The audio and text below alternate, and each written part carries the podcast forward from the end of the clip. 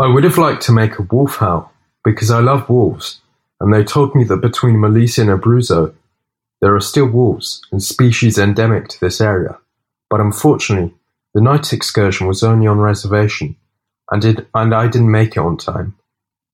But the WWF Guarda Nature Reserve is a protected area of great wealth and splendour, really a paradise for fauna and flora. You can visit it only with a guide, and so I did. The paths are of different difficulties.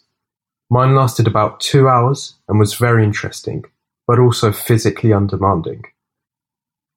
It is worth spending a day in the green, especially during a hot month like August. The guide tells me that as soon as they reopened, people called many people to come and do trekking. Surely, this year, when everyone in the world was closed indoors, the desire to be outdoors has increased exponentially. I asked him if many tourists come to visit Guarda and I understood that for the most part they are Italian tourists. We speak English and Spanish due to the fact that he lived in Mallorca for a year.